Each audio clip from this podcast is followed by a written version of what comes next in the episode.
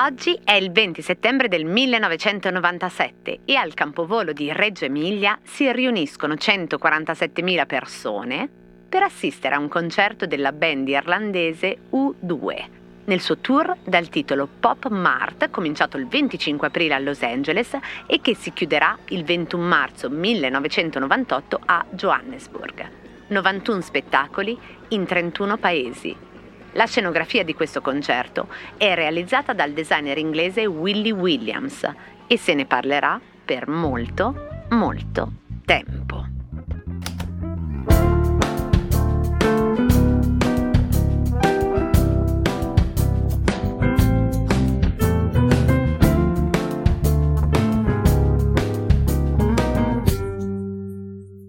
Cosa c'entrano gli U2 con Gillo Dorfles? Iniziamo a dire come è fatto questo palco del Pop Mart Tour del 1997. Era un palco dei primati, dei numeri intanto, con il costo di 214 mila dollari al giorno. Il set presentava lo schermo LED più grande del mondo. La band scendeva sul palco in una gigantesca astronave a forma di limone, che peraltro una delle prime volte nemmeno funzionò. Dall'altro lato del palco invece c'era un'oliva infilzata su uno stuzzicadente di 100 piedi e in mezzo un enorme arco in fibra di vetro, rosso, inconfondibilmente una citazione dell'arco del McDonald's. E poi ancora 60 altoparlanti arancioni, casse nei colori nazionali della Giamaica e nei video protagonista l'eroina di Tomb Raider, Lara Croft.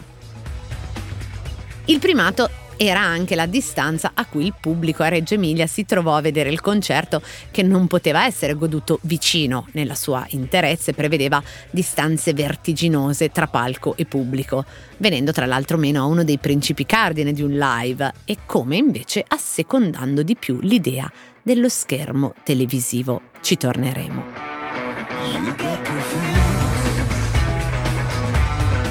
Il titolo, Pop Mart, era un riferimento a Andy Warhol, alla sua pop art, morto dieci anni prima, e alludeva proprio al dilagare del consumismo anche nel mondo dell'arte. In fondo, l'idea, forse, era quella di raccontare anche il proprio concerto come un'esperienza artistica calata in una fruizione mainstream.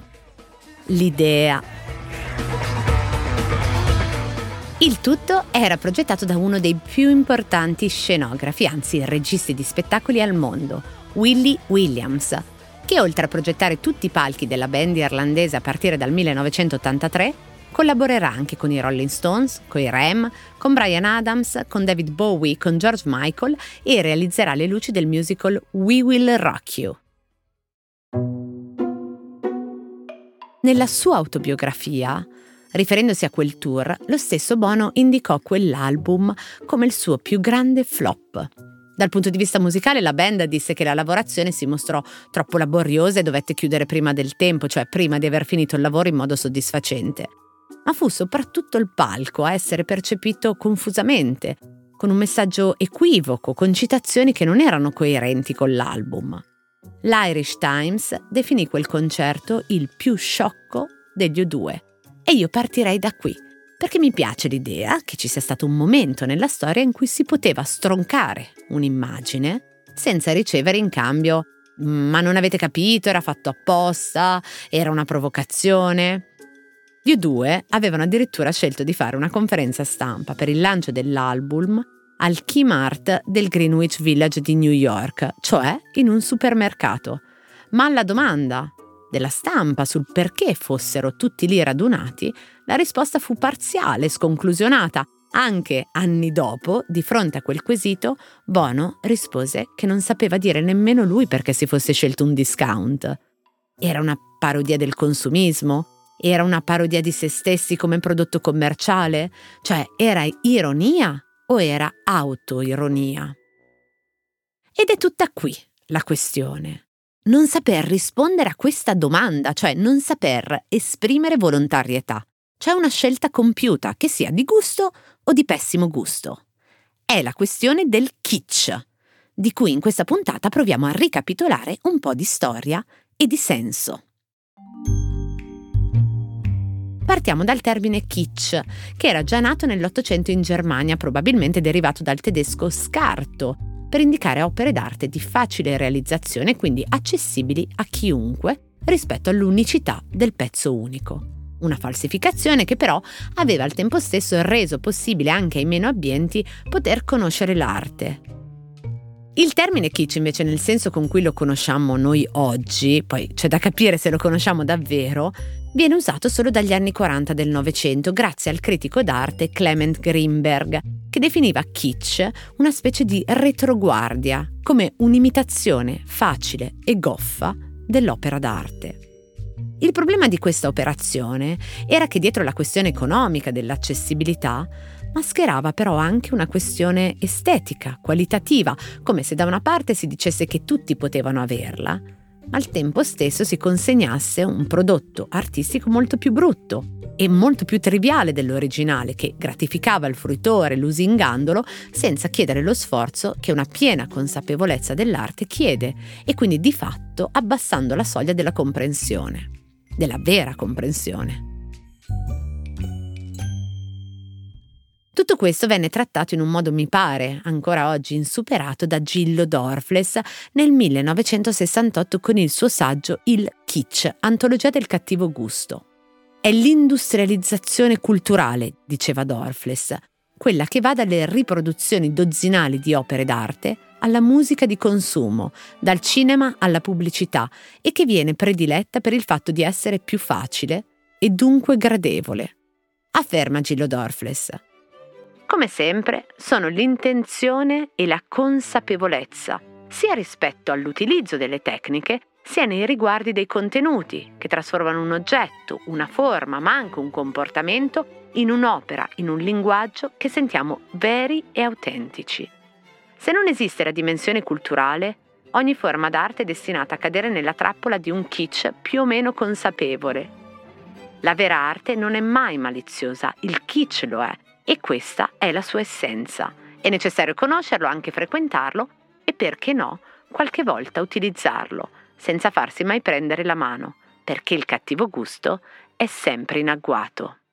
La parola kitsch, eh, che viene dalla tradizione tedesca, ha molte etimologie, cioè eh, si cercano molte origini della parola e sono tutte etimologie incerte, non si sa bene cosa significasse in origine. Io vorrei identificarne una di queste etimologie che dice che gli, i viaggiatori stranieri che andavano a Roma, in Italia, a Firenze e vedevano le opere d'arte del passato e se ne innamoravano, chiedevano in inglese uno sketch, cioè un disegno, uno schizzo che riproducesse l'opera d'arte in modo che tornandosene a casa potevano, potevano ricordarsene.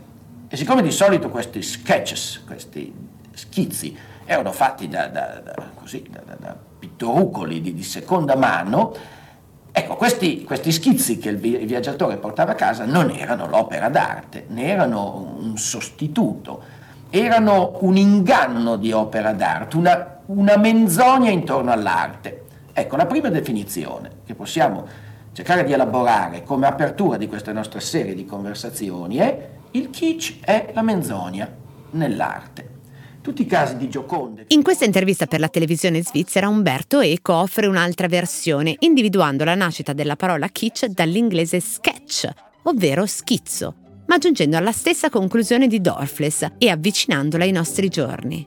Da una parte c'è la Gioconda di Leonardo, l'opera d'arte, dall'altra ci sono le innumerevoli gioconde che compaiono su grembiuli, tovagliette, statuine in cera o nelle pubblicità dei prodotti di consumo. E da un'altra parte ancora c'è la Gioconda di Duchamp, avete presente quella coi baffi?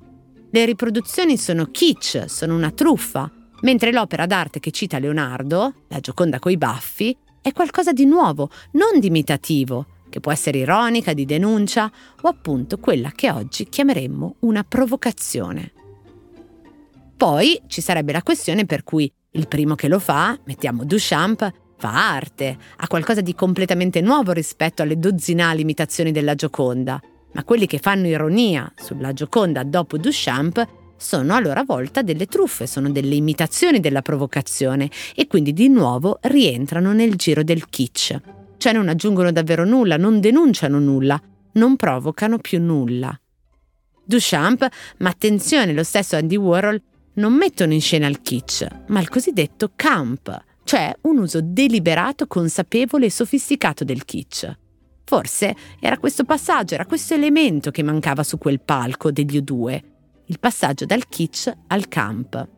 Non so se gli U2 abbiano mai visto Camp, il film del 1965 diretto da Andy Warhol, dove viene indagata la controcultura newyorkese, o se avessero letto Notes on Camp di Susan Sontag del 1964. Ecco, se fosse successo allora forse avrebbero capito che era questo l'aspetto dirimente nell'uso del kitsch, cioè conoscerlo, saperlo e sapere che l'imitazione di un'imitazione non produce un'imitazione al quadrato, più potente, provocatoria o sofisticata, ma una regressione, o se preferite, una retroguardia, come un grembiule su cui comparisse la Gioconda di Duchamp o uno che, per fare un esempio, si presentasse a un concerto su un palco agghindato come David Bowie, lasciando a quel punto il fruitore nel dubbio se sia una citazione o semplicemente memoria corta, o peggio, inconscio.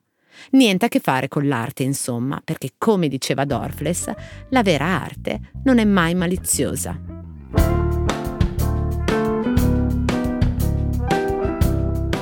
Cose arrivate da vari luoghi, epoche e situazioni. Sono sintomi, sono diagnosi e a volte sono soluzioni. Messe una accanto all'altra ci raccontano chi siamo. Io sono Chiara Alessi e Cosa c'entra è un podcast del Post in cui partendo da un fatto del giorno vi racconto la storia delle cose.